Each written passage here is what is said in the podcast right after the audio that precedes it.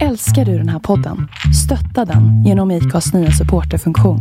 Det är helt upp till dig hur mycket du vill bidra med och det finns ingen bindningstid. Klicka på länken i poddbeskrivningen för att visa din uppskattning och stötta podden.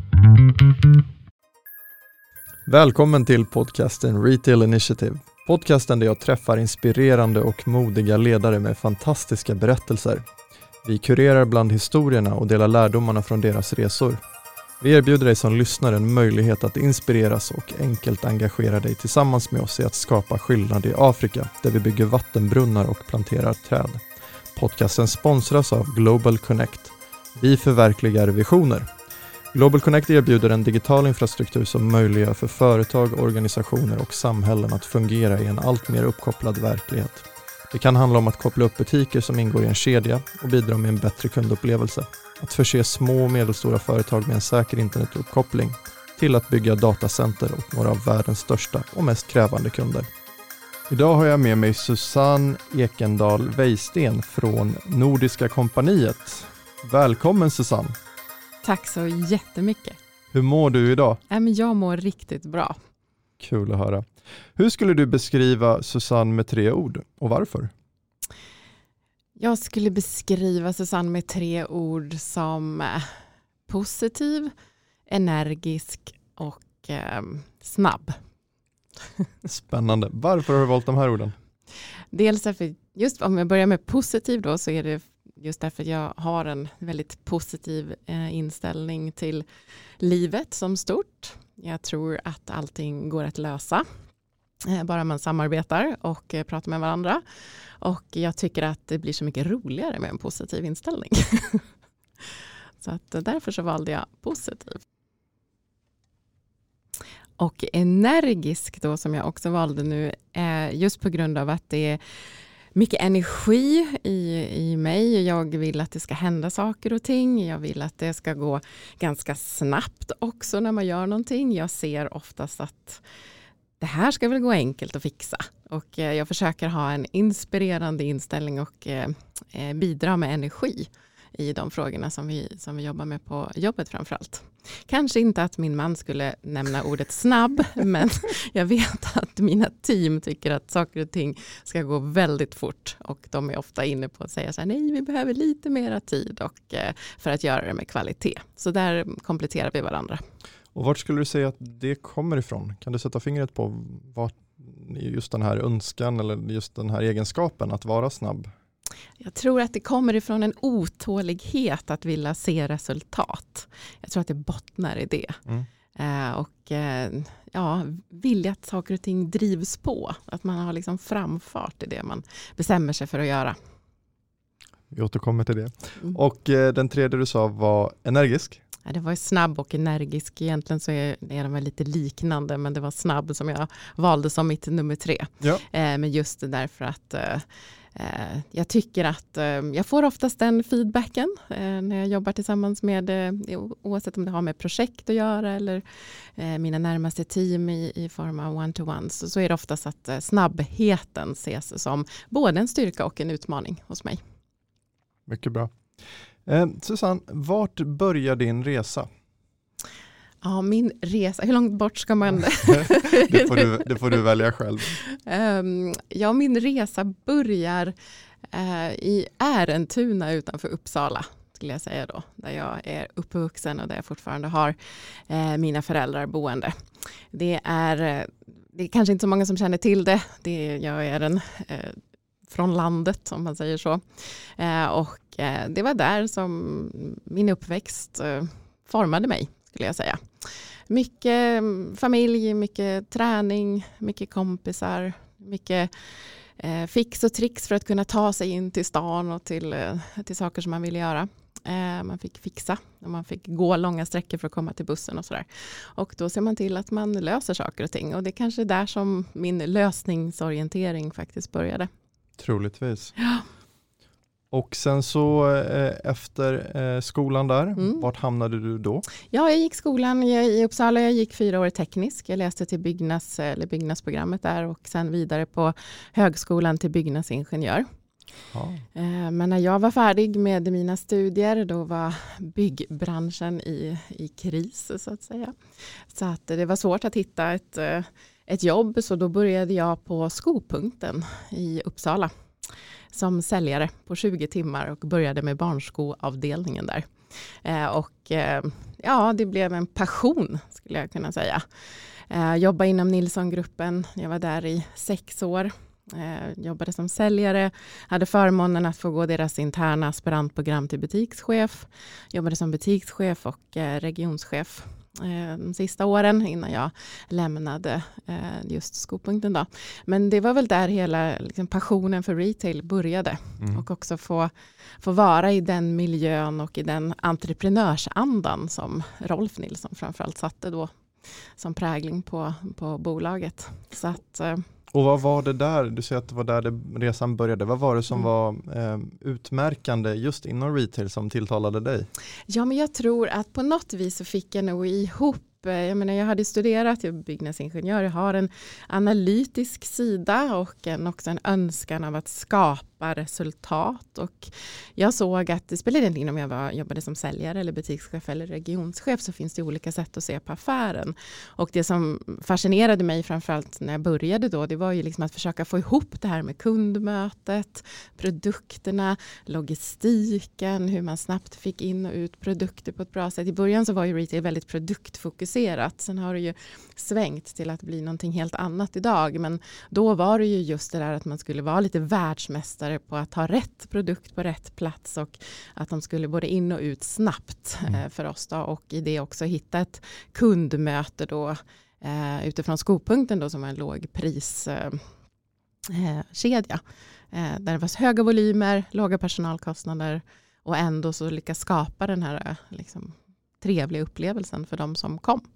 Så att, eh, jag, jag blev fascinerad av hela det systemet om man säger så för att försöka få ihop det på bästa sätt. Det kanske var det som också tog mig vidare till liksom, att vilja vara med och påverka på andra nivåer.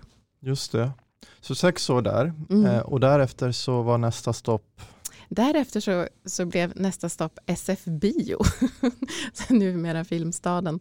Ehm, så att, eh, nej, men det var också en, en otroligt spännande tid på, eh, på Filmstaden. Det blev inte en så lång resa där. Det var ett och ett halvt år ungefär.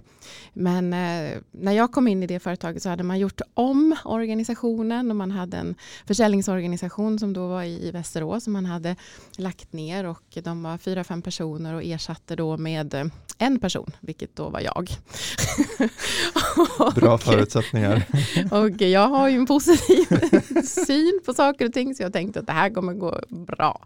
Det här ska jag lösa, det här ska jag fixa. Eh, och jag jobbade och slet och eh, på dagtid så jobbade man ju med de interna processerna och möten och sånt som, som skedde då. Sen på, på kvällstiden så var det ju på biograferna eftersom jag var ansvarig för concessionsidan som de kallade det då, det vill säga kioskerna då. Eh, och eh, det som var roligt med SF Biotiden, trots att den blev kort, det var ju det var en fantastiskt fin företagskultur. Det var väldigt roligt att jobba på, eh, på SF Bio och det var också väldigt roligt att få vara med i den förändringsresan som de gjorde med att, eh, eller som vi gjorde, med att ta, ta eh, godiset från liksom bakom disk till framför disken och att ta ut den och addera till exempel lösgodiset gjorde vi på den tiden då. Varför, det där är spännande, varför eller hur kom man fram till det? Nej, men jag tror att man, man, man tittade på kundbeteenden och, och eh, såg liksom att okej, eh, vi konkurrerar också med andra som säljer godiset. Och hur kan, vad gör de och kan vi implementera det? Man tittar även på ICA och andra ställen och bensinmackar och ser hur det fungerar. Eh, så jag tror att det var liksom en inspiration att liksom försöka göra någonting annat än att bara sälja popcorn liksom över disken. Att försöka bidra med en bättre kundupplevelse och att kunden själv ska kunna välja på ett enkelt sätt.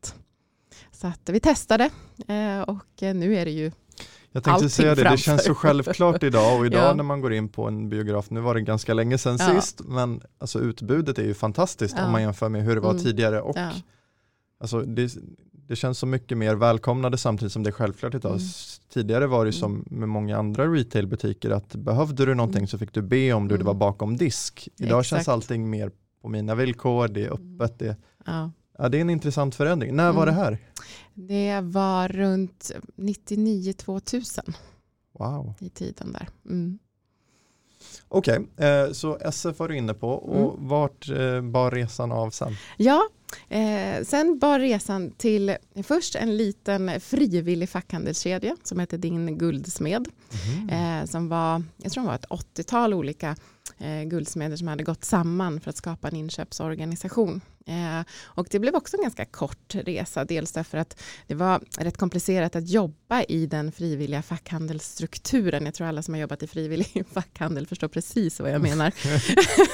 så, att, eh, eh, så det blev också en kort tid. Så det där, SFI och eh, Din Guldsmed är två korta perioder i mitt liv. Men de har fört mig framåt och eh, efter Din Guldsmed så började jag på Guldfynd Mhm. Eh, och jobbade, eh, kom in som försäljningschef, deras organisation då, så hade man tre försäljningschefer som sen blev regionschefer, vilket var väldigt bra utav Albrechts guld som då köpte upp Guldfynd och eh, Hallbergs guld. Så jag var med i den, den resan när Albrechts, eller lillebror köpte storebror om man säger så eh, utifrån den. Och det var en jättespännande tid också. Och två fantastiska entreprenörer i, i Sten Warborn och Bengt som då ägde, guld, eller ägde Albrechts guld som köpte Guldfynd och Hallbergs. Och eh, vi gick från att ha en ganska kämpigt med lönsamheten då på Guldfynd till att vända det och vara med på en, en riktig turnaround-resa tillsammans med dem. Så att, eh, jag är otroligt tacksam för de åren eh, på Guldfynd också. Då blev det ju lite tillbaka till lågpris då igen eh, utifrån min resa på skopunkten och liksom stora volymer. Och, och guld, Guldfynd var ju någonting annat, även om, om, om även det är ju volymer fast liksom mycket, mycket mindre produkter då än skorna. Eh, och det blev också ungefär sex år av mitt liv som jag var inom, inom Guldfynd. Just det. Mm. Och det var här i Stockholm då? Ja, Ja. det var det. Och efter Guldfynd så hamnade du på Ja, då kände jag att nu har jag ju haft två lite längre perioder på jättespännande företag och, och lärt mig otroligt mycket. Så tänkte jag att nu skulle det vara roligt att, att jobba med kläder.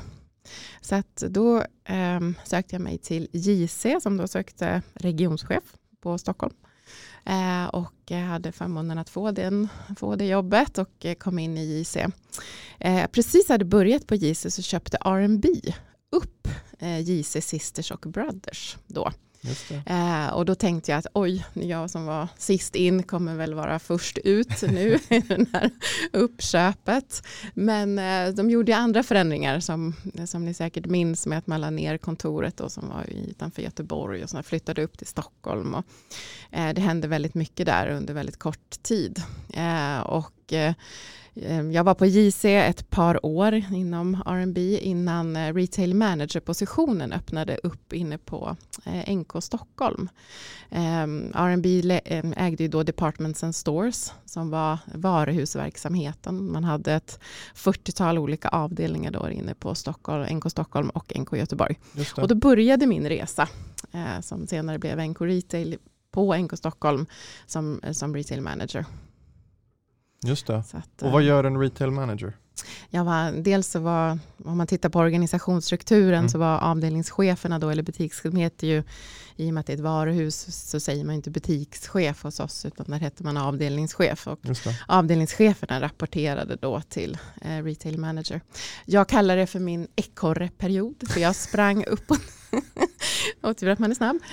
för jag sprang upp och ner i NK-varuhuset ehm, vi, hade ju, har ju verksamhet på alla våningar och eh, försöker inspirera, motivera, peppa, hitta möjligheter i hur eh, avdelningarna ser ut Mm. och vad vi kan göra för att öka försäljningen, och förbättra kundservice och sådär. Så det var, det var ju där det bör, min resa på NK började. Just det. Eh, var även ansvarig en period för vårt eh, lager då eh, också. Så att, det gjorde också att vi fick ihop, tycker jag, liksom hela flödet för oss gällande produktsidan då. Eh, återigen så var vi ju tillbaka då i i en tid när det var väldigt mycket produktfokus. Mm. Att liksom in med produkter, ut med produkter. Det var liksom transaktionen som var det viktiga. Eh, det är inte riktigt, riktigt där vi är idag, idag, i dagens retail, men då var det det. Hur långt har vi kommit i tid nu vid det här laget? Eh, nu är vi 2008. Mm. Mm. Och nästa stopp blev? Nästa stopp blev att jag mellan 2008 och 2014 eh, hade lite olika positioner inom Departments and Stores. Så att min resa började som retail manager eh, och eh, sen avslutades den 2014 som försäljningschef då. Eh, och i slutet på 2014 och då lämnade jag för Filippa K. Så att, eh, det blev några år där på Departments and Stores vi hade otroligt roligt i, i, i processen. Mycket, mycket jobb såklart men vi gjorde mycket bra saker. Eh, trivdes också otroligt bra inom, inom R&B. Jag vet att det eh, ett företag som har varit mycket ute i media på olika sätt. Men jag trivdes väldigt bra i den företagskulturen. Ja. Väldigt tacksam. Och Filippa K. Och Filippa K efter det. Eh, och då hade jag ju, kom jag ju från en värld i, i just i NK-världen då, Departments and Stores med, eh, jag tror vi hade ungefär 500 varumärken då när jag lämnade 2014 och eh, eh, gå till ett producerande bolag som Filippa. Eh, så det var också en väldigt rolig tid, eller en spännande tid och, och framförallt en lärorik tid att få se ett varumärke från andra hållet så att säga. Eh, så att jag var 2014 till 2018 eh, på Filippa K. Vad tar du med dig från den perioden? Vad gick, eh, vad gick man igenom på Filippa K? Alltså hur, hur pass djupt hade kanske frågor som digitalisering eller butikens roll liksom, vad var du mest ockuperad med? Nej, men när jag började på Filippa där 2014 så hade man ju precis lanserat e-handeln. För de var ju lite senare på det då utifrån eh, det som redan hade skett i retail egentligen. Så, att, eh, så det var en ganska liten del utav, utav försäljningen då. Eh, så det var ju, det var ju liksom starten på hela den här, det, det som då var Omni mm. eh, Channel-tänket. Eh, så det, det, var ju en, en enorm digitaliseringsresa för Filippa K och eh, gick igenom olika faser där också, men den sista fasen då med den sista vdn som var på Filippa K innan jag, innan jag lämnade, det var ju det här digital first fokuset som de har lyckats jättebra med. Eh, och jag har inte varit med på hela deras resa, jag var ju bara med liksom en del av den. Men det var ju otroligt spännande att se de stegen som togs och hur viktigt det är att man har liksom rätt organisation för att göra en, en digitaliseringsresa och att ett, att ett sånt här fokus måste, liksom, det är ingenting som går i, i silos utan det, det, det, sker på, på ett annat sätt. Eh, och, eh, och framförallt att också få med butiker på den resan. När man har kunder i butiker som är viktiga men också att ha ett fokus på att man ska sälja online eller ha en kundupplevelse liksom online. Så att, eh, och det är inte det enklaste. Det är mycket som krävs för att få ihop alla delarna för att göra det bra. Vad innebar det för Filippa K att, vara, alltså att arbeta digital first, rent mm. praktiskt? Det vart ju en del eh, omorganisationer eller mm. omflyttningar just för att skapa förutsättningarna då för att liksom lägga resurserna för, eh, för digital first eh, arbetet. Så det var väl en stor del av det hela, liksom att man var tvungen att kompetensväxla, titta på vad är det för roller man ska ha, hur ska vi, vart någonstans ligger själva e-handelsfrågan. För den puffades runt en del i företaget tror jag innan den hittade, hittade sitt hem. Eh, så att, eh, så att det börjar ju liksom, man måste börja titta från organisationen för man kan inte bara liksom eh, trycka på ett sånt fokus i, liksom i en befintlig liksom fungerande värld utan man måste börja från början och se hur man får ihop alla delar. Jag tänker framförallt för en, en, ett sånt typ av bolag som säljer via ett flertal olika kanaler. Ja. Um, så bör det egentligen bli kanske mer komplext. Filippa K om jag inte minns fel sålde kanske både egna butiker och nu vill man sälja online. Man hade väl även återförsäljare. Ja, och... ja, det var många olika säljkanaler. Och, eh, wholesale och retail och egenägt. Och, ja, det var, eh, eller egna butiker. Det var, det var många olika delar att få ihop. Och då gäller det också att liksom, när man tittar på okay, vad är det för budgetar som läggs vart så att det inte blir en så intern konkurrens heller. Uh, för det tror jag är så viktigt. Ska man lyckas med någonting så måste man ju få hela bolaget att, mm. att uh, anamma målet så att säga. Uh, och veta vad man ska göra för att nå, nå dit. Och som sagt jag var ju bara en del av det för att de har gjort det mycket, mycket, mycket mer och kommit mycket längre nu. Men var med i början i alla fall. Vad läckert. Mm. Uh, apropå just det här med förändringsarbete som du såg där, mm. uh, skapade ni helt nya roller också som ja, inte fanns innan? det gjorde vi. Kan du nämna någon typ av roll? Ja, Eller jag försöker något... leta i mitt huvud. Det var ju ett tag sedan nu. Eller vilka avdelningar var det? Nej, men det var ju framförallt liksom e-com-sidan ja. som, eh, som utvecklades. Plus att man flyttade ihop liksom marknads, eh, eh marknadsavdelningen tillsammans med e-handeln. Jag fick mycket mera fokus på performance marketing. Ja. Och även en tech lead eh, kom in, mm. minns jag. Eh, i, i den här processen. Så det, vill, det vill ju till att man har kompetensen. Det är svårt att lyckas tror jag om man inte inser att det krävs, det krävs en viss kompetensväxling från ett traditionellt retailbolag som ska ställa om. Just det. Mm. Spännande. Vad hände efter NK? Eh, ja, efter, efter Filippa K? K. Nej, men då var jag ju tillbaka på Departments and Stores. Vad hände där? ja, det var eh, otroligt roligt. Jag kom tillbaka 2018 då efter Filippa och eh, först då som eh, då var ju NK inne i den här hela, deras transformationsresa mot NK 2020 som de kallar det. det. Eh, och jättestora projekt som skedde i huset. Och då kom jag faktiskt tillbaka och jobbade tillsammans med etableringsavdelningen med affärsutveckling mot NK 2020. Vad skulle NK 2020 egentligen vara? Det var Alltså det, de har ju skapat, dels har de ju flyttat om en hel del i varuhuset mellan avdelningarna. Eh, försöker strukturera upp varuhuset lite bättre utifrån olika fokusmålgrupper som man har satt. Mm. Försöker skapa den här upplevelsen. Jag menar, nu senast har de ju öppnat de här paddelbanorna på taket i NK-parkaden. Och man, man försöker liksom förflytta varuhuset mot lite mera högre alltså mer premium och lyx för att differentiera sig mot andra i, Eh, på marknaden såklart. Eh, så att, eh, så att hela det arbetet inleddes ju då. Um, och eh, då hade Departments and Stores då, som jag kom tillbaka till otroligt mycket att göra. så att, så då, då var det bara hugga i och hjälpa till och flytta på avdelningar. Vi hade ju bland annat eh, vår juvelsalong som nu är NK Fine Jewel and Watches. Den låg ju där Hermes nu har etablerat sig i, i entrén. Så det var ju att flytta hela juvelsalongen var ju en del för att skapa utrymme för Hermes då att, att göra en större en större avdelning än vad de hade innan. Eh, just för att sätta det här skulle jag säga premium och mm. lyxfokuset som NK har. Eh, man tittar mera på vilka Eh, till exempel ytor som skulle kunna vara för, eh, för mat. Man, det är viktigt att skapa ett sådant erbjudande också gällande food and beverage.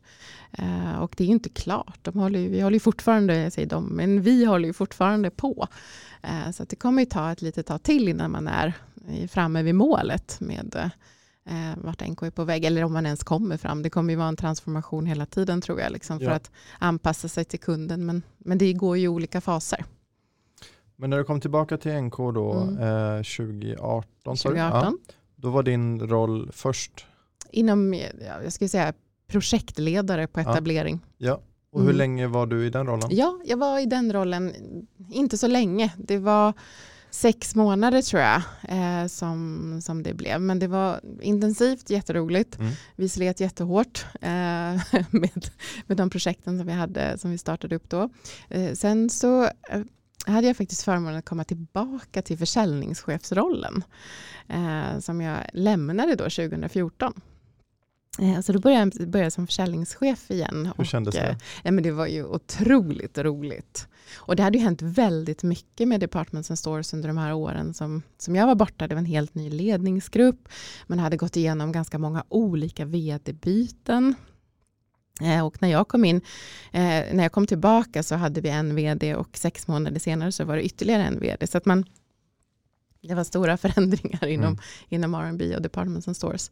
Men då började jag igen som försäljningschef och blev då också ansvarig för etableringsteamet i, mm. i den rollen. Då. Mm. Eh, och började, började jobba. Sen, eh, och nu är vi ju i, i 2018 på hösten. Vi, vi insåg ju då, eller jag och då mina retail operations managers, som en på Stockholm och en på Göteborg. Eh, vi tittade på vår försäljningsorganisation som då var, jag skulle säga väldigt traditionell försäljningsorganisation. I vilken man, bemärkelse precis? Ja, vi har ju på NK så är det ju många olika avdelningar, men till exempel Tiger en, Filippa en, mm. Enkoman igen, mm. Herrtrenden igen och så vidare. Upp, liksom boxade eh, som så. Då hade vi en avdelningschef för varje liten box. och då hade ju den här, eh, man var ju redan inne i det här att besökarna minskar i, i fysisk handel. Men vi, var, vi hade inte gjort någonting åt det på de senaste åren utan vi var liksom i samma organisationsstruktur egentligen som när jag lämnade 2014. Eh, och man hade inte liksom anpassat arbetet utifrån nya kundbeteenden och behov och just det här tappet då i besöks Um, vilket också gör att vi måste balansera mm. i liksom kostnader och så. Uh, så då tittade vi på vår uh, försäljningsorganisation och insåg att det här kommer inte att hålla. Uh, vi var då 21 avdelningschefer inklusive jag tror det var fyra gruppchefer eh, på NK Stockholm och vi var 13 stycken avdelningschefer i Göteborg. Och då gjorde vi en, en riktigt stor omorganisation i vår försäljnings, eh, eh, försäljningsorganisationen och sa det att nu ska vi inte jobba så här inboxat och siloaktigt utan vi måste samarbeta bättre över liksom avdelningsgränserna. Eh, och att vi tar en avdelningschef då, eller store manager som de heter nu har ett större område istället mm. och att personalen eller våra medarbetare som är Eh, otroligt härliga och duktiga, kompetenta kan också jobba över liksom större områden och få lite mer variation i mm. sitt arbete men också lära sig produkterna och utbudet kanske på ett annat sätt för att kunna hjälpa kunden runt i varuhuset med lite mera varuhustänk då istället för egentligen kanske mera galleria då ja. innan. Så då gjorde vi det så att då blev de 21 personerna då på, på Stockholm i led, ledarrollerna eller man ska säga ledningsgruppen där blev eh, sju stycken. Och ja. i Göteborg så, så, blev de från 13 till, till 5. Så att vi gjorde, vi gjorde stora förändringar där. Och det här betyder ju också att eh, säljledarrollerna blir viktigare och, och, vi ville liksom ha ett fokus på, på försäljningen och på kundservicen eller kundmötet. Mm. Eh, att verkligen hellre att vi har flera timmar och, och mera människor som jobbar mot kund istället. Då. Eh, och mindre administration. Vi försöker liksom minska ner den för våra avdelningschefer. Och mm. se om vi kan dels ta bort, prioritera om och eh, sen jobba lite annorlunda. Då. Jobba bättre och mer effektivt. Så det gjorde vi 2019. Och tack och lov för det kan vi ju säga med tanke på. Sen gick vi in i rekonstruktion Eh, och 2020 eh, och sen en pandemi på det. så rekonstruktionen var innan pandemin, eller hur? Ja, ja. så att vi påbörjade rekonstruktionen, kommer jag inte exakt ihåg. Feb men det var i februari tror jag, 2020. Eh, då hade det, ja, det hade ju börjat lite grann där mm. just med att oj, vad hände med covid-19. Men, men sen fullt ut så blev det ju någon månad senare då med, med pandemierna. Så att det där kom ju ganska samtidigt. Men då var vi ju rustade på ett annat sätt utifrån försäljning. För då hade vi ju redan, vi hade ju redan effektiviserat mm. eh, försäljningsorganisationen eh, just gällande led, liksom tjänstemannasidan då. Så att då var vi ju bättre rustade för både rekonstruktionen och sen eh, pandemin då, även om det blev tufft även där liksom vad gäller personal. Och det som var så här, min nästa fråga, just mm. kring pandemin, på vilket sätt eh, hur påverkade den just er situation då? Mm, dels Dels eftersom vi också var i rekonstruktion samtidigt och med allt vad det innebär som var spännande. Det var första gången för mig att vara med om något, och, och något sådant och det har också varit lärorikt. Mm. Och eh, det, som, det som händer när man går in i rekonstruktion det är att du måste vända på varenda sten för att se liksom, vad har vi för möjligheter framåt, hur kan vi förbättra det vi gör och, och eh, skapa andra förutsättningar liksom, för att driva våran affär. Mm. Eh, sen när pandemin kom och det blev stopp på människor börjar jobba hemma. Har man då två varuhus i, liksom, mitt i centrala Stockholm och centrala Göteborg och, och helt plötsligt så, så försvinner nästan all trafik. Mm. Då måste man ju också minska på personalkostnaden och permittera och dra ner timmar och sådär. där måste jag säga, vi har ju liksom ett fantastiskt försäljningsteam i båda städer som verkligen förstod det här och supportar det här och eh, har liksom kämpat och ställt upp för alla delar nu genom både rekonstruktion och pandemi. Det har vi gjort i hela bolaget men just, just försäljningsorganisationen är ju så stor så att liksom det är ju så viktigt att få med sig, mm. med sig den, de medarbetarna där. Och eh, det lyckades vi med, vilket jag är otroligt stolt och glad över. När eh, fick du, eller när då förändrades din roll på NK? Hur länge Ja. sedan är det? Då är det så här att, um, 20, måste jag tänka, 2019 på, i, i slutet på 2019, eh, då hade vi eh, tittat på vår organisation och då hade vi, vi hade det traditionella upplägget med, med en inköpschef och en försäljningschef och en marknadschef och Mm. hela det där. Eh, och då tittade vi på det och så sa vi så här, är det här verkligen rätt för oss nu? För att fortfarande så hackar det väldigt liksom, i alla processer och det gör det fortfarande. Vi har ju liksom inte vi har inte riktigt eh, löst alla våra puckar än, men vi är på god väg. Men då gjorde vi om, eh, tog bort de här eh, försäljningschef och eh, inköpschefsrollen och förpackade det i en COO-roll istället. Eh, och då, dels vi har, man tittar på vår organisation så är det så många människor som har jobbat så länge som har så mycket kompetens eh, och erfarenhet av liksom både NK och var, starka, jobba med starka varumärken och bra relationer. Så att då kändes det som att ja, men det här kanske går att förpacka i en CEO-roll med både försäljning och inköp och etableringssidan. Så då tog jag mig an den. Det blev ju dock vi hann, hann ju liksom aldrig riktigt komma in i, i den tanken med den organisationsstrukturen eftersom sen blev det rekonstruktion och pandemi och då blev det andra frågor på bordet så Såklart. att säga, än att försöka liksom få den här organisationsstrukturen att fungera. Vi är ju inte ett jättestort bolag, men vi hade lite beteendet av att liksom jobba som om att vi vore ett väldigt stort bolag med många liksom, affärsområden och, och så. Eh, och det finns fördelar med det, men det, Mm. är, när man inte är så många, att, liksom, att, att det ska vara så himla många led eh, för beslutsfattande och väldigt mycket människor i varje möten för att Mm. få saker och ting att funka. Det där är, var en utmaning för oss. Liksom. Så det är det vi försöker liksom, hitta vägar fram nu då, för att liksom, jobba lite smartare och lite bättre framåt. Så jag gick in i CEO-rollen och sen in i pandemin. Eh, kom ut på andra sidan när vi blev uppköpta utav AB eh, Eh, NK då i mars 2021. Nej, nu sa jag fel. Vi är uppköpta i februari 2021. 3, fe- eh, 3 februari. Blev uppköpet. Så då blev vi ju en del utav, utav NK på riktigt då, om man får säga så. Vi är ju ett dotterbolag till huvudstaden, eller dotter-dotterbolag till huvudstaden eftersom vi ägs av AB Nordiska kompaniet. Mhm. Så att först är det huvudstaden och sen är det AB NK och sen är det NK Retail då. Och vi blir ju nu eh, driftsorganisation på, eh, om man kan kalla oss för det. Eh, det är ju gamla departments and stores. Men, eh, eh, vi är ju den, vi är ju den retail-del som nu AB NK äger själva.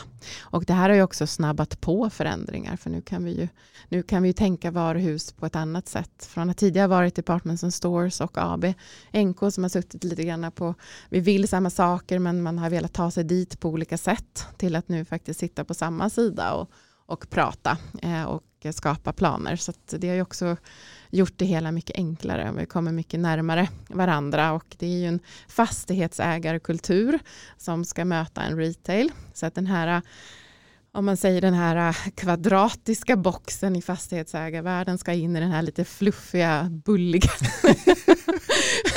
retailvärlden som vi nu försöker mercha ihop eh, i, liksom i, i samförstånd så att säga. Nu handlar det ju utifrån fastighetsägarperspektivet och äger ju AB eh, NK såklart och man har ett varumärkesansvar i det men man är ju fastighetsägare där Mm. och där kanske man drivs av andra värden än, än vad man drivs i retailvärlden där kanske eh, hyror har en större liksom, plats än den, än den som vi har i retailvärlden. Så, att, Mm. så att nu försöker vi ju hitta former fram och, och eh, dels som, som anledningen att AB NK köpte oss var ju det. Vi var i pandemi, vi var i rekonstruktion. Det här tror jag var ett sätt liksom att komma vidare i varuhuset. Men jag tror att efter att de har köpt upp oss så tror jag också att de har sett många flera fördelar eh, än kanske vad de hade tänkt sig innan. Mm. Därför att nu kommer vi ju mycket snabbare fram i förändringar eh, än tidigare. Då. Just det. Så februari 2021 Yes. Yes. Och var det då du började din nya roll? Nej. Nej. Eh, så att, eh, nej, utan då, då tror jag att ABNK funderade lite grann på vad det är för typ av ledarskap som man vill se i NK Retail. Eh, när vi var ägda utav R&B och var Departments and Stores, då var det ju ett typ av ledarskap utifrån vd-rollen då, mycket Eh, rapportering och mycket hyresförhandlingar då mot ABNK eh, i den rollen. Det, den delen försvann ju lite grann när de köpte upp oss nu. Eh, jag sitter fortfarande och, och tittar på så att vi får ihop våran, våran affär och våran kalkyl. Men det är inte hyresförhandlingar på samma sätt som en stor del av tidigare eh, vds roll. Eh, så att då insåg man att nej, men vi behöver ha en, en mer operativ eh, vd. Eh, och då påbörjades ju den rekryteringsprocessen. Eh, och från, från början så tänkte nog jag att de tar med mig därför att jag är CEO och eh, det kanske det känns lite politiskt korrekt att vara med i processerna. Eh, så. Eh, och sen så eh, fler och fler möten och det här blev ju mer och mer intressant från min sida. Och, och eh, i slutskedet där så, så kändes det som att det här är ju någonting som man verkligen, verkligen vill eh, göra och vara med på. Och då hade jag ju förmånen att få den frågan om jag ville eh, anta vd-rollen då första april mm. blev det. Eh, så då gjorde jag det och eh, jag har inte ångrat mig en endaste sekund sedan dess. Det har varit otroligt roligt.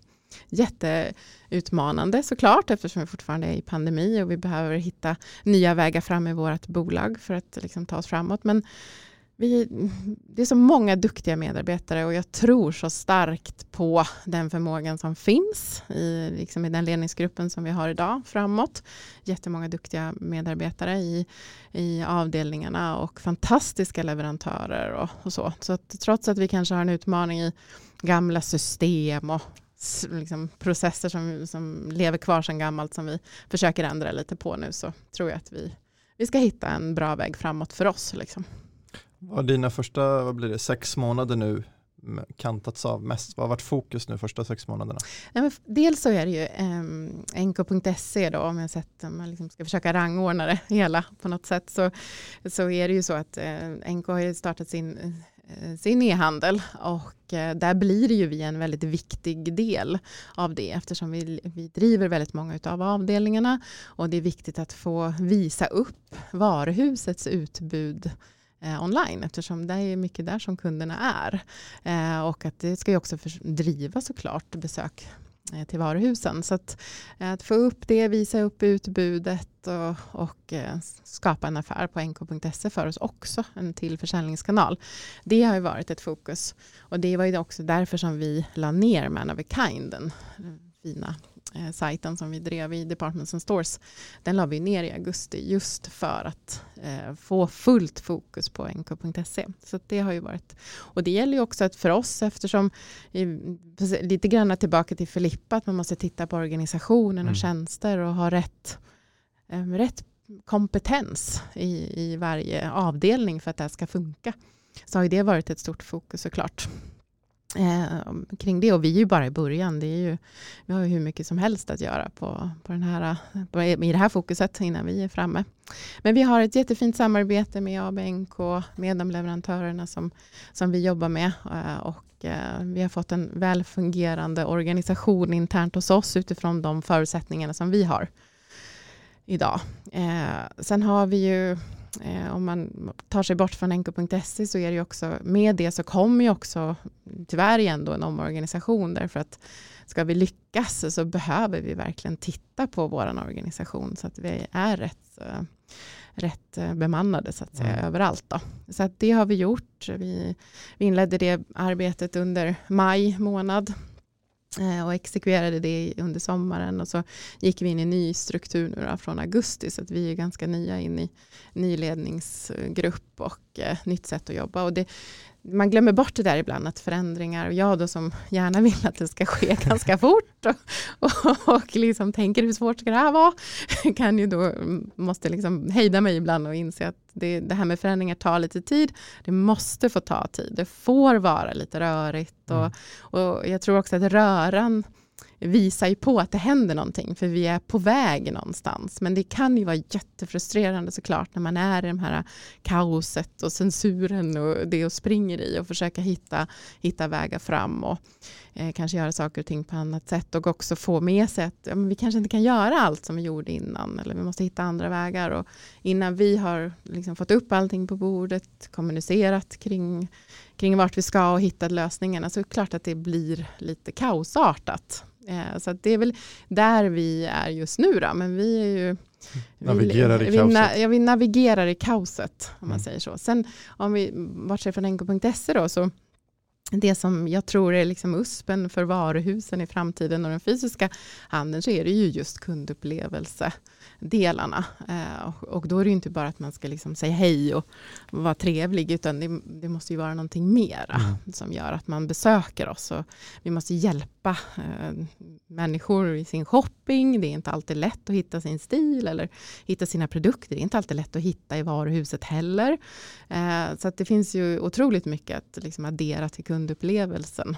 Eh, och sen också med nk.se-fokuset att få ihop hela delarna. Eh, eh, tror jag ju på. Och där har vi ju en bit kvar innan vi kan säga att vi, att vi har hittat liksom rätt väg. tror jag.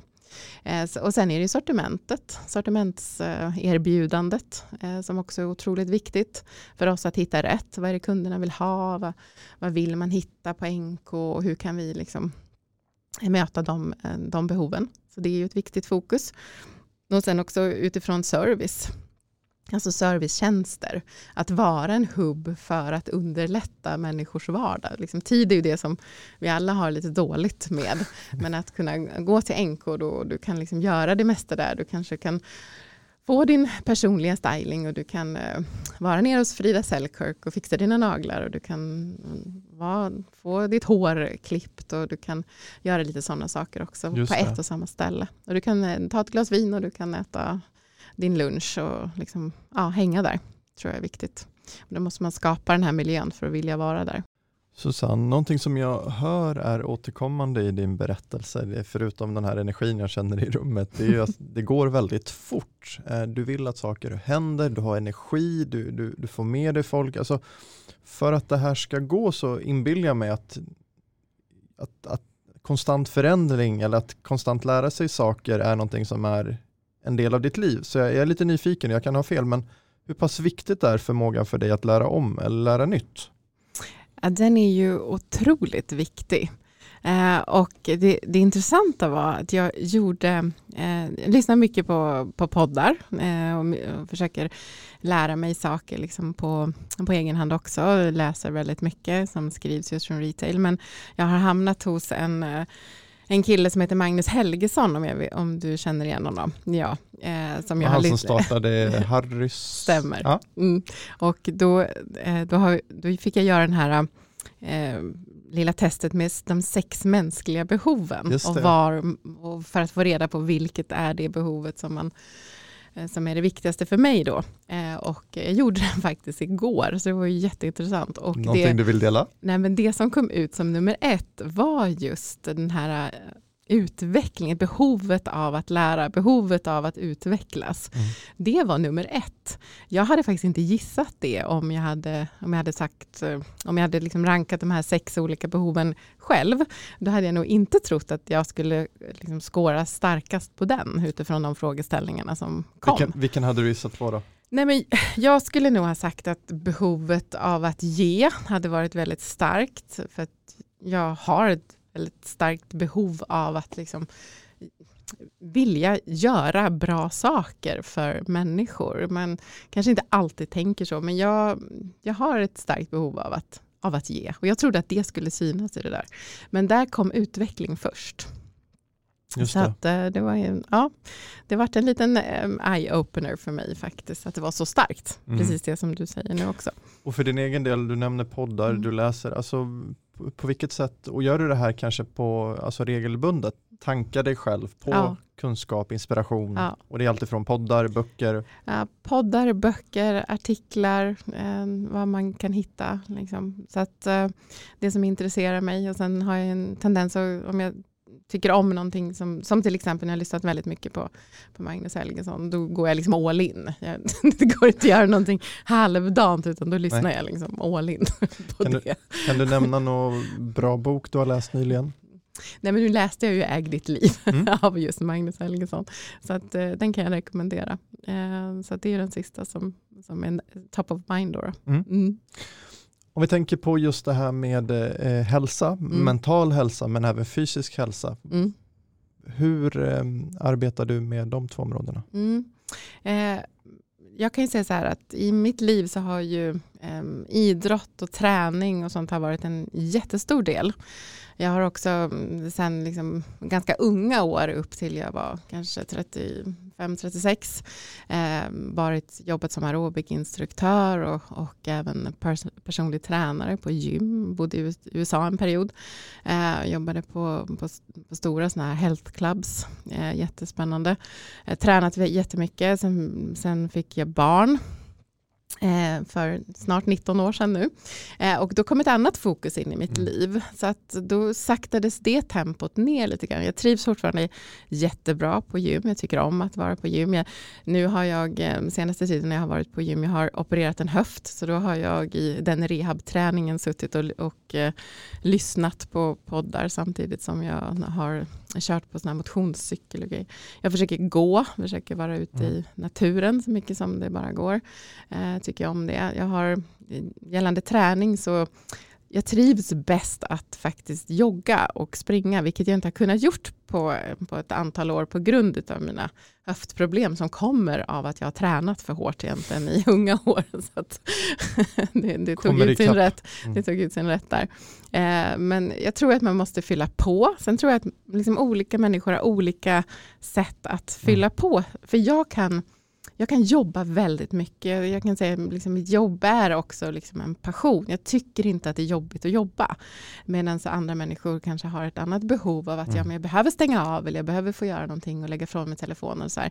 Jag blir ju snarare stressad av att liksom inte vara eh, med överallt vad mm. gäller mitt jobb. Så att, det tycker jag om. Men däremot så försöker jag ju verkligen att, eh, att eh, motionera, gå ut i naturen, vara på gymmet och göra sådana saker. Kan du stänga av ditt jobb? Alltså om, om man tänker, det här var ju den mm. fysiska mm. delen, men mm. om man tänker på mental träning mm. eller mental hälsa, kan du, mm. alltså, hur jobbar du med att stänga av för att bara foka på liksom, utveckling där eller kanske ro där eller fokus? Jag tror faktiskt inte att jag stänger av. Det låter jättejobbigt men jag gör inte det. Därför att det är så mycket som pågår i mitt huvud hela tiden som, som har just med utveckling att göra. Jag, jag, blir väldigt frustrerad när vi inte når resultaten. Jag kan, liksom, jag kan vara uppe sent på nätterna och försöka hitta lösningar. Jag mår ganska bra av, av det. Det låter jättekonstigt men jag, jag kan snarare bli stressad av att liksom inte eh, titta på försäljningssiffrorna eller fundera på nästa möte som är viktigt och så vidare. Ehm, på sommaren är vi väldigt mycket ute i skärgården och åker båt. Mm. Det är väl ett sätt att koppla bort. För att jag vet inte, det går inte att vara stressad på sjön. Det, det känns som om att där, där blir det verkligen en, en lugn och ro liksom, när man är ute på vatten. just. Men vi bor också, vi bor också eh, liksom långt ifrån stan. När man kommer hem så är det tyst, det är lugnt. Det är liksom vackert, det trivs bra hemma. Mm. Det är liksom på något vis blir den avkopplingen och asen när man, som, som, eh, som är i hemmamiljön skulle jag säga. Men du skrämmer mig nästan. Är det bara på sommaren som du lyckas liksom koppla från helt eller lyckas du med det även regelbundet? Eller är det så här, mår du bra av konstant vara uppe i varv?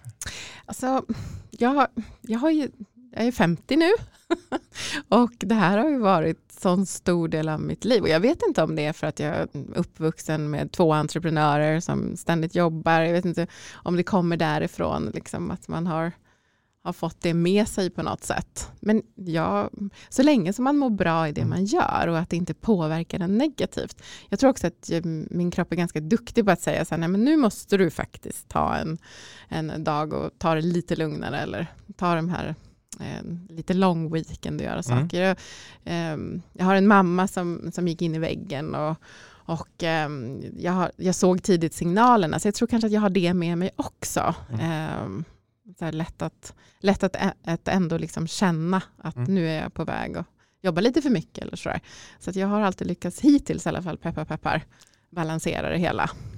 Mm. Mm. ja, men det är bra. Um, om vi tänker lite grann kring eh, ekosystem mm. eh, och eh, kanske då utifrån att ja, men, eh, de flesta branscher idag går ner om en digitalisering, vår samtid upplevs i alla fall just nu förändras i en högre takt än vad den har gjort innan. Mm. Och eh, många av oss är konstant uppkopplade. Mm. Eh, så att med de egentligen förändringarna också och där bolag då försöker hitta sin roll och sitt brand och sin position på marknaden mm. så uppstår det i vissa fall nya typer av samarbeten. Eh, det jag är nyfiken på det är din syn på ekosystem. Hur, hur ser du att ni men även då företag idag generellt behöver agera för att faktiskt nå sin kund och förstå kund? Mm. Jag tror ju, dels när man jobbar inom NK-världen eller med NK som varumärke så är det ju väldigt många som vill samarbeta just med NK för att den har den positionen som den har och det är ju faktiskt en, en förmån för att det, det, det skapar ju lite enklare eh, liksom sätt att komma framåt. Det vi har gjort om man tittar på NK Retail det är ju framförallt att eh, vi är väldigt duktiga på vissa produktgrupper och segment. Vi, vi driver ju allt ifrån kosmetik till juvelsalong till enkoman och här, men mycket fokus kanske på, på modesidan. Och, eh, eh, när vi vill skapa nya samarbeten då är vi ganska duktiga på att ta in andra duktiga entreprenörer så att vi inte alltid bara uppfinner hjulet själva eller skapar det själva för det driver väldigt mycket resurser. Mm. Så att eh, om man tittar till exempel på på NK, NK Stockholm då, där vi har skapat den här beauty loungen en trappa ner. Just för att samla de här servicetjänsterna, serviceaktörerna och då gör ju vi det tillsammans med dem, inte själva. För att det blir ett bättre resultat helt enkelt, en bättre kvalitet för kunden. Um, och kanske ett, um, stärker förtroendet för NK och, och sådär. Och så skapar man liksom där.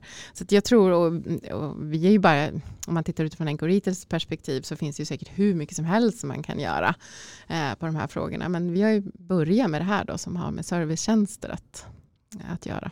Sen tror jag också, liksom just när man pratar eko och ekosystem och försöka få ihop alla olika världar som händer i retail så behöver man ju ha duktiga samarbetspartners på de bitarna. Eh, om man tittar utifrån de liksom, systemen och de tekniska lösningar som vi har idag så kommer inte det vara de som tar oss in i framtiden utan då behöver vi hitta andra samarbeten. Liksom, tror mm. jag. Ja och framförallt, alltså vi pratade om det här lite innan du och jag, men framförallt när man tittar på eh, vilka mervärden som finns i ett sånt här samarbete utöver mm. såklart att det, det någonstans ska motsvara kundens mm. förväntningar och det mm. kanske ska innebära nya kundgrupper. Mm. Men i grund och botten så som jag ser det så handlar det om en mm. attityd eller en inställning till att mm. men ensam är inte stark utan om vi, då kan, om vi då har samma mål eller samma egentligen ambition att hjälpa kunden med det kunden önskar då hjälper vi kunden på olika sätt och låt oss göra det tillsammans. Exakt. Um, ja men det, det var intressant att höra. Mm.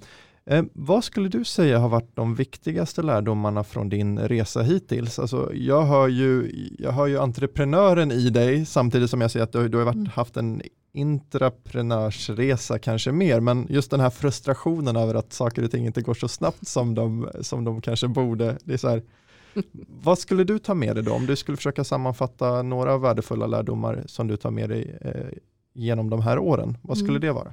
Nej, men det, en av lärdomarna är ju att just förändringsarbetet tar tid eh, och förändringsarbetet måste vara förankrat i hela organisationen för att det ska hända någonting. Att man måste vara väldigt tydlig med, med målen, vart vi ska eh, för att få med människor som också vill vara med. Därför det gäller att skapa en en stolthet för det man gör. Och för, för mig är det viktigt egentligen att oavsett vilken roll i företaget du har så ska man ju vara stolt av att gå till jobbet och vara en del av en Retails resa framåt. Och det spelar ingen roll om du jobbar tre timmar i veckan eller om du jobbar som, som mig så, så, så har man ju samma förväntan på att man ska tycka att det är roligt att gå till jobbet. Eh, man vill vara med och påverka och man vill vara med på den här förändringsresan. Mm. Och det där att få, att få så många människor att vilja det samtidigt, det tar ju lite tid. Och eh, även om jag är otålig och så, där, så har jag också en insikt i att, att saker och ting tar tid och att det måste få tid. Så det är liksom någonstans en viktig lärdom. Sen en annan viktig lärdom är ju någonting som har kommit genom åren, det är ju att du kan ha väldigt många duktiga medarbetare. Men om de här duktiga medarbetarna inte kan kommunicera, inte kan liksom prata med varandra om vart man ska, utan det bara snurrar runt i massa konstiga loops liksom, i kommunikation, då kommer man ingenstans. Så även hur duktiga människorna än är, funkar inte samarbetet så kommer man ingen vart. Så att liksom, det är en, en jätteviktig lärdom och det, har, och det behöver inte vara så att... Ja, men, alltså få grupper att fungera. Få grupper att fungera och det, mm. det kan ju vara så här att jag menar, man kan ha så här dis dysfunktionella team och sådär, men det behöver inte vara fel i, på individnivå, Nej. därför att det kan vara otroligt duktiga människor, men man får inte ihop det här samarbetet. Och, och, och eh, just den knuten är ju någonting att lösa, och det är ju en lärdom, tycker jag, som har varit ganska stark för min del de senaste åren. Att det uh, spelar egentligen ingen roll. Och sen en annan sak som jag har lärt mig det, det är att jag tycker saker och ting handlar inte längre om rätt eller fel, utan det är från vilket perspektiv du tittar på en sak. För det kan jag tänka, liksom, om man tittar tillbaka på sin egen ledarskapsresa så kan man ju bara tycka att vi har fel där eller den är fel och mm. så ska det inte vara. Så Men det handlar inte om det, utan det handlar om liksom att försöka förstå perspektivet som andra människor tittar på den här uppgiften. Då. Så det är väl en stark lärdom. Mm. Um, som jag har kommit till insikt med så här vid 50 års ålder. Men jag tror, mm. Eh, apropå den innan också, om vi börjar med den då, just det här mm. med att få grupper att fungera. Ja. Um, jag tror att det sätter en annan typ av eh, egentligen ansvar på ledarskapet där. Att hur kan jag som ledare mm. faktiskt se till att möjliggöra så att den här gruppen med eh, massa kompetenta individer mm. också ser att hur får vi fram ett samarbete? Mm. Framförallt hur, hur ska vi ha en grupp som inte är dysfunktionell? Hur ska vi kunna bygga så att vi förstår varandra, vi levererar Exakt. mot samma mål? Mm. Så att, som sagt, jag ser mm. också som att ledarskapet blir än viktigare just än viktigare. I, i, det fallet. Mm. Och sen den, den eh, sista saken som du också nämner, att jag tror någonstans så behöver vi förstå, om vi ska kunna ta de här stegen framåt, så sätter det eh, vårt, eh, vårt perspektiv, alltså vår konstanta eh, syn på saker och ting på spel. Mm. Och det finns oftast inte en sanning utan Nej. hur ser vi på mm. saker och ting och framförallt hur pass benägna är vi att jobba mot samma mål. Om visionen är densamma, vi kommer kanske hantera problem eller liksom gupp på olika sätt. Mm. Och någonstans här, jag tror att det är en väldigt uh, ödmjuk inställning att mm. förstå att okej, okay, om inte jag har lyckats få mitt team eller min kollega att förstå vad det är jag vill, mm. låt mig försöka en gång till snarare än att felet ligger hos den. Mm, precis. Um, om man tänker lite grann kring eh, emotionell intelligens, vi mm. pratade om det när vi var inne på mental hälsa, men jag tänker återigen i, i och med att vi lever i en samtid som är under eh, högre förändring kanske än innan och eh, återigen vi är uppkopplade konstant, det är digitala inslag i vår vardag, både liksom privat men även när vi är ute. Um, på vilket sätt tror du, om man tänker framförallt från ett HR och liksom medarbetarperspektiv, blir den emotionella intelligensen viktigare när man hittar folk, behåller folk, liksom vill få folk att må bra? Mm. Ja, jag tror ju att man, jag vet inte om det, är, om, det är den, om det är svaret som du söker, men jag tror ju väldigt mycket på företagskulturen.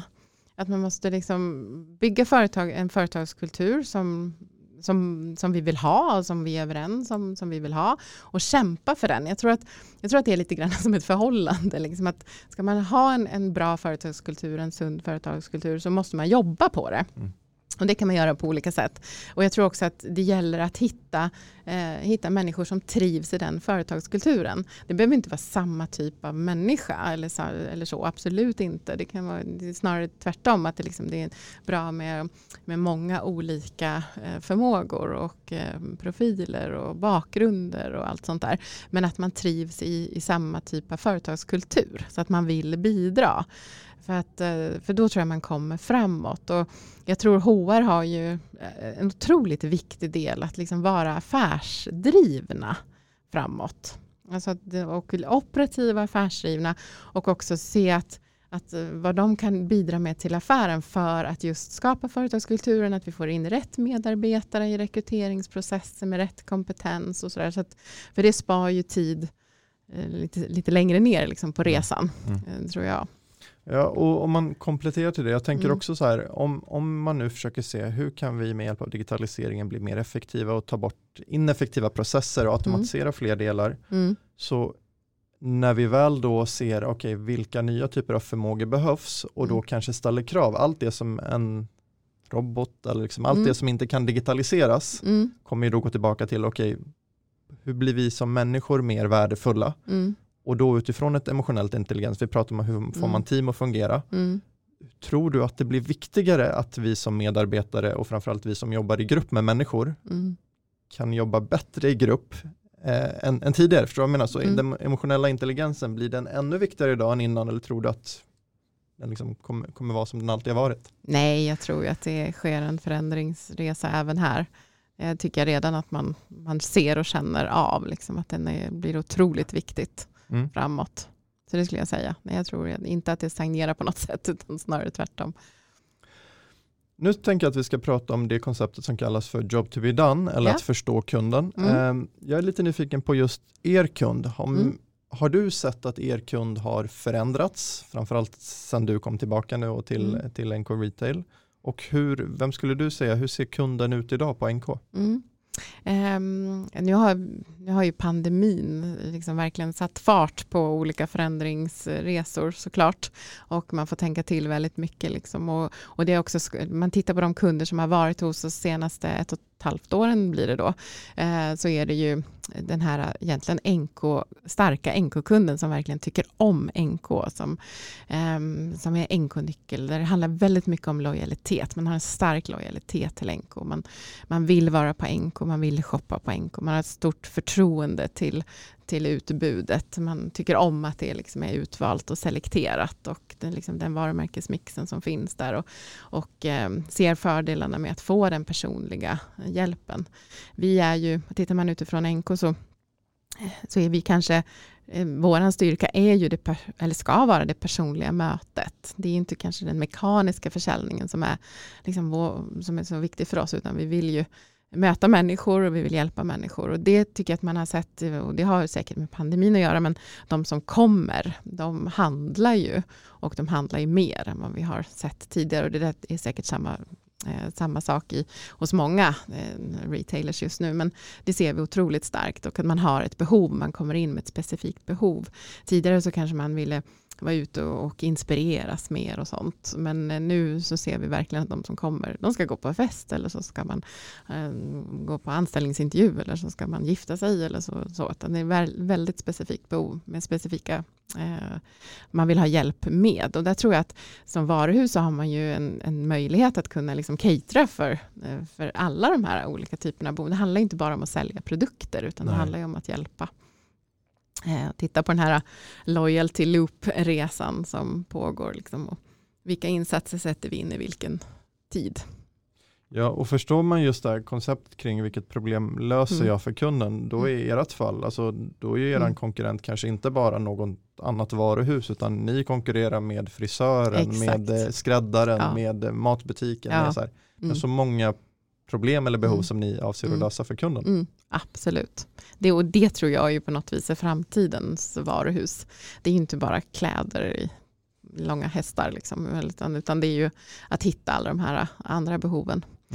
Och just apropå destinationen NK, Mm. jag vet att NK är väldigt populärt bland turister. Ja, Ehm, hur kommer det sig och vilka, liksom, vilka, vilka turistgrupper är som liksom störst på NK? Ja nu har vi ju inte haft så mycket tax-free turism den senaste tiden. Då. Nej. Men innan då så är det, det, är mycket eh, från Asien, så Ryssland, USA liksom, som, kommer till oss.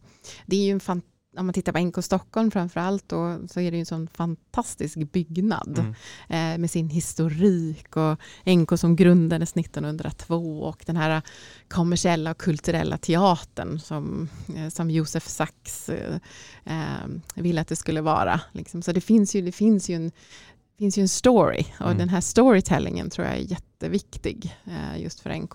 Det ser man ju också på de senaste den här Nordis, Nordens Paris, den här utställningen som är på Nordiska museet nu, som har varit fantastisk, liksom med alla dessa vackra klänningar och, ja, och sånt som gjordes på franska eh, damskrädderiet och så långt bort. Så att, eh, det finns en story och det tror jag är bra. Det, det tror jag är, liksom är viktigt för retail framåt, att det mm. finns någonting att berätta.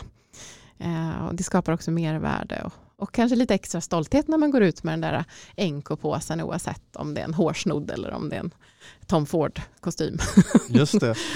Och apropå stories och, och eh, fantastiska varuhus, har du sett eh, Mr. Selfridges? Ja, jag har precis börjat på den faktiskt. Äh, fantastiskt. Äh, man, äh, man vill nästan tillbaka liksom och försöka, få vara med Ja men den är underbar. Det är både för min egen del, jag som också tycker att det är ganska kul med retail, alltså mm. både att se hur den förändringen skedde mm. under den tiden ja. med, med krigen och sådär. Men också det är fantastiskt mm. skådespel i den serien, mm. så att ja, njut av den. Um, när man pratar job to be done också så pratar man egentligen om innovation och liksom hur utvecklar vi kunderbjudandet. Ja. Uh, hur jobbar ni med innovation och hur ser du på innovation eh, framåt? Eh, att fortsätta utveckla kunderbjudandet, det är ju så här, oh, det är så, sån essens i det, liksom, det är så centralt för oss. Jag tror ju, eh, just gällande innovation, vi, när man tittar på oss som varuhus, vi är ju en så fysisk destination. Så för oss är det ju så här, vilken typ av upplevelse vill man att NK-kunden ska, ska uppleva när de kommer till oss och hur ska vi ta hand om den. Sen om vi hittar liksom system som kan hjälpa oss eller för att förbättra det när man väl har satt det där huret. Och det kan ju vara lite olika beroende på vilken typ av verksamhet du är. Om man tittar på NK Stockholm, till exempel, nu blir det mycket NK Stockholm, men just NK Stockholm har ju 99 olika handlare i dagsläget liksom under sitt tak. Där alla liksom är fantastiskt duktiga på sitt och, eh, och driver sin utveckling. Så jag tror liksom just eh, själva innovationstakten för oss, det vill ju till att NK har sitt övergripande mål och sen hur vi liksom kan fida in i det utifrån olika handlarperspektiv. Då. Eh, så att, jag tycker att till exempel den här idén med, med de här paddelbanorna och den här löparbanan uppe på, på hustaket är ju, är ju fantastiskt härligt. Liksom. Och jag tror ju kanske att om man tittar på utifrån nk.se så i en förlängning så kanske du måste kunna hämta upp ditt paket på ett lite enklare sätt också. I USA man pratar mycket om här curbside eh, parking och sånt där. Liksom jag tror på sådana mm. små delar för att liksom lyfta själva upplevelsen. upplevelsen. Mm. Mm. Men jag tror att um, just, jag, jag, tycker att systemen ska hjälpa oss på något vis, eller tekniken ska hjälpa oss att skapa kundupplevelsen. Men sen är den ju väldigt fysisk ändå, för att det finns inte så många sätt att handla den där kostymen på, liksom, utan du Nej. måste hitta, hitta någonting spännande och nytt kring det på varuhuset. Då. Just det. Och det är så här, om, om vi ändå kommer in på tekniken, mm. um, om vi tänker kring exponentiell teknologi mm. där vi har AI, mm. vi har blockchain, vi har mm. alla typer av egentligen teknologier som vi både idag som kund kanske exponeras för, mm. men även kanske teknik som inte kund som inte kunden exponeras för utan som mm. bolagen arbetar med på baksidan så att säga. Mm. Är det någon särskild teknologi som fascinerar dig alternativt skrämmer dig som mest just nu? ja, alltså, nej men jag jag, det som fascinerar mig och som kanske man kommer se ännu mer av i retail framåt, det är väl de här 3D-printing-teknikerna som jag tänker är någonting som borde kunna liksom vara liksom mera, mera för retail i en fram, framtid när man har förstått uh, liksom, hur man ska kunna jobba med det och hur det kan skapa liksom, både spänning och, och inspiration för kunden. Just det. Den, men det är inte så att jag har greppat hela mitt huvud runt exakt hur den funkar. Men det är någonting som fascinerar mig, just 3D eh, printingteknik. Mm. Eh, så det får jag väl, då får jag väl svara det då, på den frågan. Hur ser du att AI kommer att påverka eh, er bransch? Ja, men jag hoppas ju att, att det ska bli liksom lättare för kunden att hitta i varuhusen, att det ska vara lättare att kunna reservera varor, att snabbare få hjälp och liksom att, att AI-tekniken skulle kunna hjälpa oss på det sättet och få, framförallt för oss få rätt vara på rätt tid liksom, mm. i, in i in i varuhuset. Att det, att det, finns, liksom, det finns någonting spännande där som inte vi har liksom gett oss in i än. När det gäller digital infrastruktur, egentligen som möjliggör Mm. att koppla upp den fysiska Mm. butiken. För Ja. återigen, vår, för, våra förväntningar som kund blir ju konstant det vi är vana vid Mm. Andra delar av vår dag. Vill säga, vi är mer uppkopplade än någonsin, vi appar konstant, vi kanske handlar på nätet och sen så kommer vi till en fysisk butik Mm. där det många gånger kanske Mm. inte är så digitalt. Mm. Hur tänker du, blir det viktigare framåt med digital infrastruktur och varför i så fall? Mm. Ja, jag, alltså jag, jag tror verkligen att det kommer vara viktigare framåt. Eh, jag tror att anledningen till varför det är väl för att i sådana fall underlätta ännu mera för de som möter kunden, att möta kunden på, på rätt sätt. Jag kan ju tycka att det är väldigt härligt just om man pratar Netflix då, Mr. Att, det, att Eh, om jag visar vilka val som jag tycker om, att jag får förslag liksom, för det och det underlättar ju liksom mitt tv-tittande då. När jag borde vara ute i skogen och springa. Men eller på Spotify så får jag liksom, jag, jag tycker ju om det. Det, det, det spar tid, jag, jag, jag gillar tjänsten. Ibland så, så blir man lite eh, vad heter det, överraskad över vissa saker som man kanske inte hade upptäckt annars. Eh, sånt tycker jag om. Alltså det tycker Så jag bidrar. Så ifall det egentligen erbjuder en personalisering eller ett mervärde, Exakt. då fyller det faktiskt ett syfte. Ja, person, om vi är inne på personif personifieringen då, så tror jag ju starkt på den. Eh, och, just att, och jag tror också nu när man kommer ur pandemi så tror jag att man har än mer ett behov av att kanske ge bort någonting som är lite extra Mm. eh, just för dig. Och sådär. Så personifiering tror jag otroligt starkt på. Just det, och jag måste bara kommentera, apropå Netflix och apropå Mm. ditt tittande där, det är ju faktiskt kunskapsinlärning, det är ju direkt Ja. egentligen ett mervärde för, för Ja. dig och din roll. Exakt. Nej men apropå det du nämner nu då, om vi går in och Mm. pratar lite retail, ja. eh, som du sa innan också, alltså är det ett, beteende som vi någonstans har snappat upp nu under pandemin, när det har varit ganska svart att ta sig ut, om man tänker globalt, i Sverige Mm. har vi haft det lite lättare, Mm. men det är att när man väl går in i butiken Mm. nu så är det så man, har man bestämt sig eller man, man kanske spenderar ännu kortare tid och Mm. gör sin transaktion, man är mycket mer förberedd idag. Ja. Eh, hur, ser du, hur skulle du säga statusen på retail just nu, om vi börjar med Sverige? Mm. Hur mår retail just nu? Ja, men jag tror att vi har det ganska kämpigt. Eller jag tror att många har haft det väldigt kämpigt under det- här året.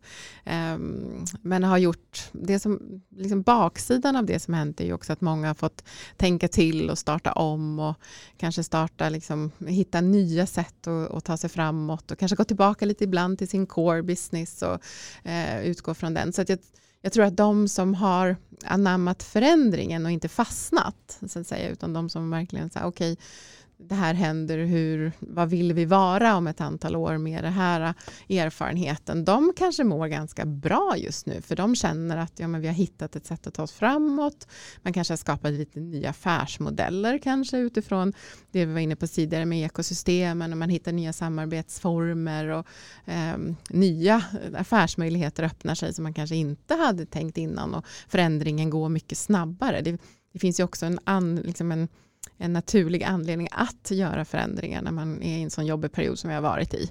Eh, och det kan ju snabba på. Så det finns nog både och. Det finns nog de som mår superdåligt för att man, har, man är lite fast och man kanske inte hittar fram. Och så finns det säkert de som mår ganska bra för att de känner att de har hittat sin, sin väg i det som har hänt.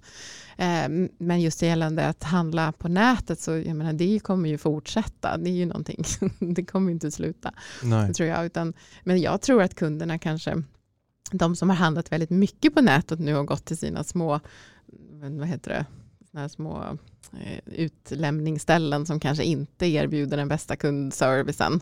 Eh, också längtar lite ut till att träffa någon och få, Mm. få hjälp i den fysiska butiken. Jag hoppas, jag tror ju att den fysiska butiken har en liksom, plats framåt. Det gäller ju bara att, att göra att gå från liksom själva transaktioner och produkter till någonting annat. Förstå sin, sin nya, eller i alla fall Ja. uppdaterade roll. Ja, jag tror det. Mm. Jag tror att det är jätteviktigt att man försöker hitta det, hitta det spåret. Liksom. Mm. Ehm, vad tror du blir viktigt om, om man tänker på butikens roll, men vad Mm. tror du blir viktigt för dem som faktiskt har ställt om? Kan du Mm. nämna någon som du tycker, du får inte säga NK Retail, kan du nämna någon, någon som du tycker har gjort det bra även under pandemin, som, som, som vi var inne på, som har ställt om? Mm. Och är det svårt att säga någon i Sverige, så nämn något, någon retailer liksom, som du tycker är duktig även globalt. Oh, Gud, det finns ju säkert otroligt många. Nej, men jag tycker att Nike, om jag får nämna en då. Absolut. Uh, de tycker jag är duktiga, de är innovativa. De har väl i och för sig det i sin DNA, så det kanske liksom är, alltså, de, de har ju bara fortsatt på det som de på något vis någonstans har börjat. Men eh, de fortsätter ju sin resa liksom, och sin innovation och, och också liksom just gällande eh, att man kan skapa sina egna sneakers snart säkert också med någon form av 3D-teknik. Kommer väl inte vara långt bort för dem, jag vet inte, men jag skulle kunna tänka mig det. De tycker jag är duktiga eh, på det. Och, och, varför tycker du att de är så pass, alltså vad är det som de gör som du menar sticker ut? För just apropå sneakers, mm. jag, tror att de gjorde, de hade ju den här Nike Innovation Store i New mm, York, där det. du kunde göra skor, ja. men jag är osäker på om de printade ut skorna eller om det bara var att du kunde personalisera dem jag i butik? Jag tror bara du kunde personalisera, ja. i alla fall när jag besökte så var det bara att personalisera. Personalisera. Ja, personalisera och de har en annan butik med basketplan för att ja, testa exakt. så. Men vad, vad, är det du tycker är deras core? Varför mm. är de så duktiga? Vad är det de mm. gör som andra egentligen skulle kunna göra likadant? Nej, men jag tror att man skulle, jag, jag tror att det gäller att hitta sig. Ja, men till, till exempel, nu kommer jag inte på, ihåg exakt namnet, men det finns ju också de som är till exempel duktiga på träning och yoga som också har skapat eh, liksom yogastudiosar och där de tar in tränare som eh, liksom, eh, kör klasser och skapar hela... Lululemon vet jag har ja, gjort Lululemon något sånt. gör ja. ju någonting mm. sånt, men det var inte riktigt de, det var inte de jag tänkte på, men jag har tappat tappat namnet. Ja. Eh, men, och och då, då, skapar man ju försäljning till sina kläder och, och yogamattor och allting. Men man gör det på ett annat sätt. Mm. Och plus att när du är då och, och ska köpa din yogamatta eller vad nu så finns det också möjlighet att testa den till exempel. Liksom, och, och att man, man, man adderar någonting på, eh, på den vanliga köpupplevelsen. Mm. Eh, och det finns säkert jättemånga flera exempel eh, på det. I Sverige så jag kommer faktiskt inte på något som jag kan nämna. Oh, ledsen. Nej, men eh, det, det du säger nu, och mm. det kopplar tillbaka till både vår job to be done mm. diskussion men även det här med att förstå kunden och mm. ekosystemen. Ja. Alltså, om jag då vet att min kund då mm. gillar till exempel yoga, mm. ja men vilka kan jag då samarbeta med? Är det mm. då mattor? Exakt. Är det någon plats? Mm. Är det någonting man äter? Är någon. Alltså, ja. Förstår jag kunden? Ja. Vissa saker gör jag själv, men jag kan ju bygga då en plattform för min mm. kund och andra mm. att komma till och serva kunden. Så att det, det, tror jag är en jättebra lärdom, både om man pratar Nike, Lululemon eller vem det nu än må vara. Hur hittar jag de behoven som min kund har och hur kan jag bygga en marknadsplats eller en plattform mm. så att vi flera mm. kan serva min kund. Um, det tar jag med mig från, från ditt exempel. Uh, vi börjar närma oss slutet. Jag tänker just dina tankar. Du nämnde att det finns ett, det finns ett behov eller en önskan för dig att också kunna ge. Mm. Apropå det här med impact. Mm. På vilket sätt är det viktigt för dig?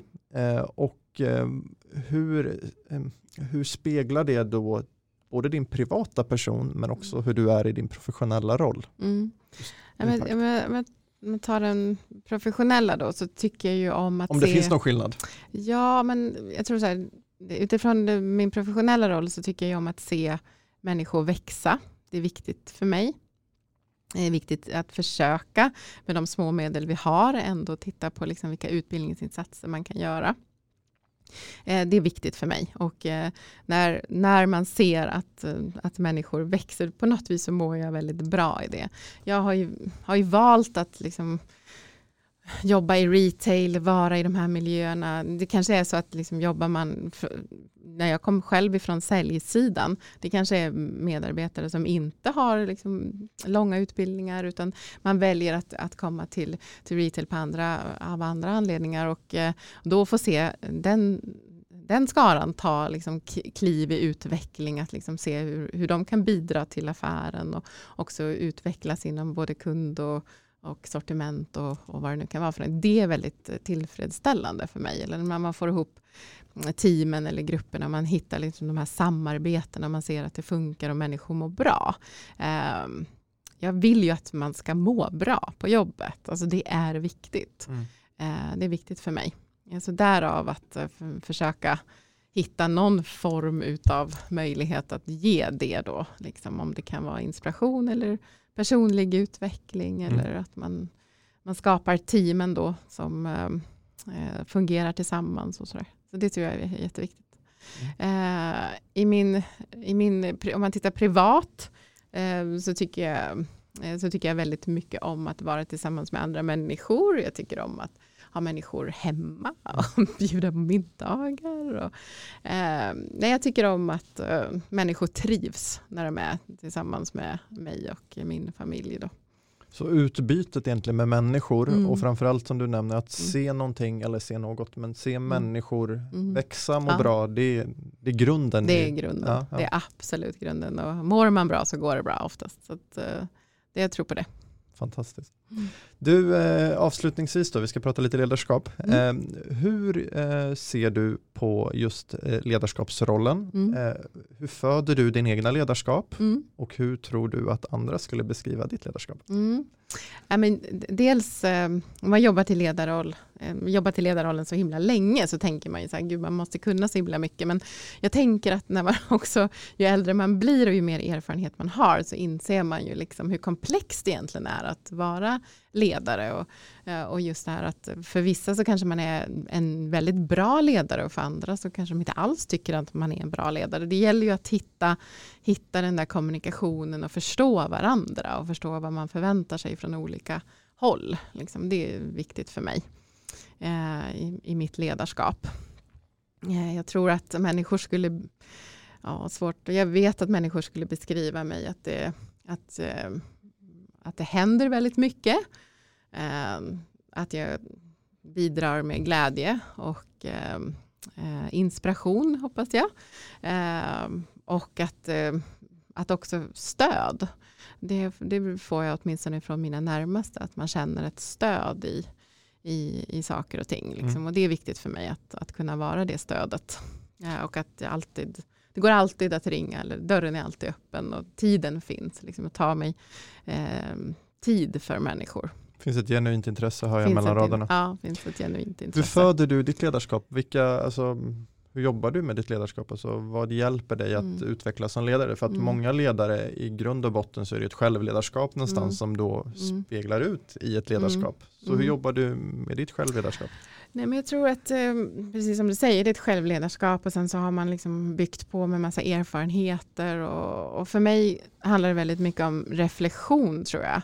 Att se att okej, okay, när jag sa det där så blev det det där utfallet eller när jag gjorde så där så påverkade jag människor så eller um, när jag blev upprörd så var någon som blev rädd. Liksom mm. att det, det, är ju inte det man vill. Liksom, utan att verkligen bara tänka till hela tiden på, på sitt eget agerande. Eh, och försöka förbättra, förfina. Liksom, att, eh, och det är någonting som vi pratar om mycket hos oss också. Att liksom, försöka förfina det man gör. Att inte hela tiden göra omstarter utan att titta på det som finns och skruva lite grann. För det handlar oftast inte om att göra, gå från det ena till det andra. Utan, det handlar konstanta förbättringar. konstanta förbättringar, förfina och sen också vara öppen för feedback. Mm. Och för att vara öppen för feedback, då måste du vara mottaglig för det. Alltså, många säger så här, oh, jag tycker om att få feedback. Och så här. Min erfarenhet är att så är det inte alls. De flesta vill inte alls ha någon, någon typ av feedback. Men man måste vara öppen för det mm. Eh, för att kunna liksom fortsätta utvecklas. Och jag tror ju att utveckling sker i relation till andra människor. För det är ju, för, det är ju liksom där den största utvecklingen sker. Mm. Så du måste liksom ge dig in i i både liksom enkla samtal men också kanske lite mer komplicerade samtal. Våga utmana, våga bli utmanad. Jag vet att jag har en av mina närmaste som sa, sa till mig att eh, Susanne, du har väldigt, du, det är inte så att du har kort framförhållning på saker, du har ingen framförhållning.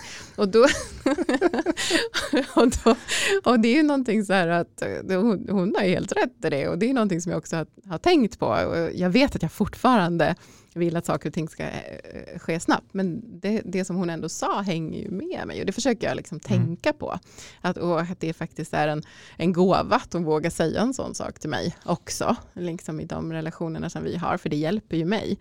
Eh, och jag har också liksom sagt det till mina närmaste som jag liksom tycker är väldigt viktiga för, eh, för mig framåt. Att säg stopp liksom, eller säg till eller säg att jag är på fel spår eller nu håller jag inte med. För att det är då det blir liksom dynamik mm. i det. Men för att hantera det och kunna vara öppen för det så måste du vara på ett ställe i dig själv så att du kan hantera det. För annars så blir det bara kaos tror jag.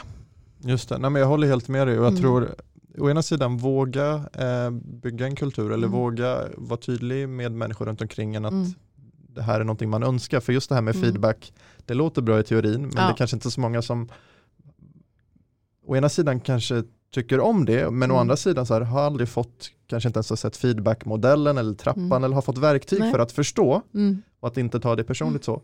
Och å andra sidan också när man Mm. väl är mottaglig för feedback Mm. att det, det här är lättare sagt än gjort, alltså att inte ta det personligt utan Nej. det här är ju mot, Mm. eh, det här är ju en åsikt som kommer och vill Mm. jag växa då kan jag ta Mm. till mig av den. Ser jag annorlunda på någon Mm. sak, det är helt okej men Mm. så här, syftet med att Mm. ge feedback och ta emot Mm. feedback är att förbättra någonting. Mm. Mm. Eh, Så att jag tror det Mm. handlar jättemycket om hur trygg Mm. man är i sig själv och vilket Mm. självledarskap man har Mm. för att vara mottaglig för Ja. feedback överhuvudtaget. Det tycker jag. Det, och då, det är precis det, det tycker jag bara växer starkare och starkare. Därför att, det är eh, som om många säger att mm, när man anställer till exempel i, eh, så säger många att de är så flexibla. det, det är man absolut inte.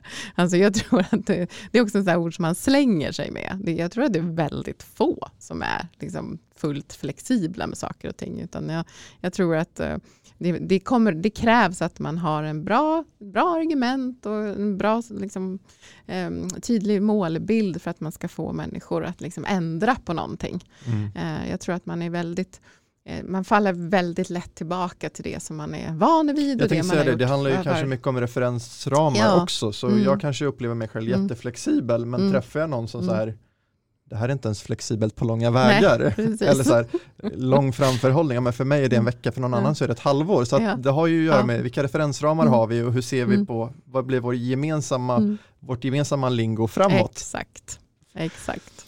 Susanne, eh, Mm. vi skulle kunna prata så mycket längre. Det här har varit ett fantastiskt samtal med dig. Eh, Jag är övertygad om att vi kommer få tillfälle att prata mer framåt. Eh, Jag undrar ifall man vill komma i kontakt med dig Mm. eh, och ta del av den här eh, fantastiska energin. Eh, Mm. Vilken plattform föredrar du att bli kontaktad på? Vart når man dig som enklast?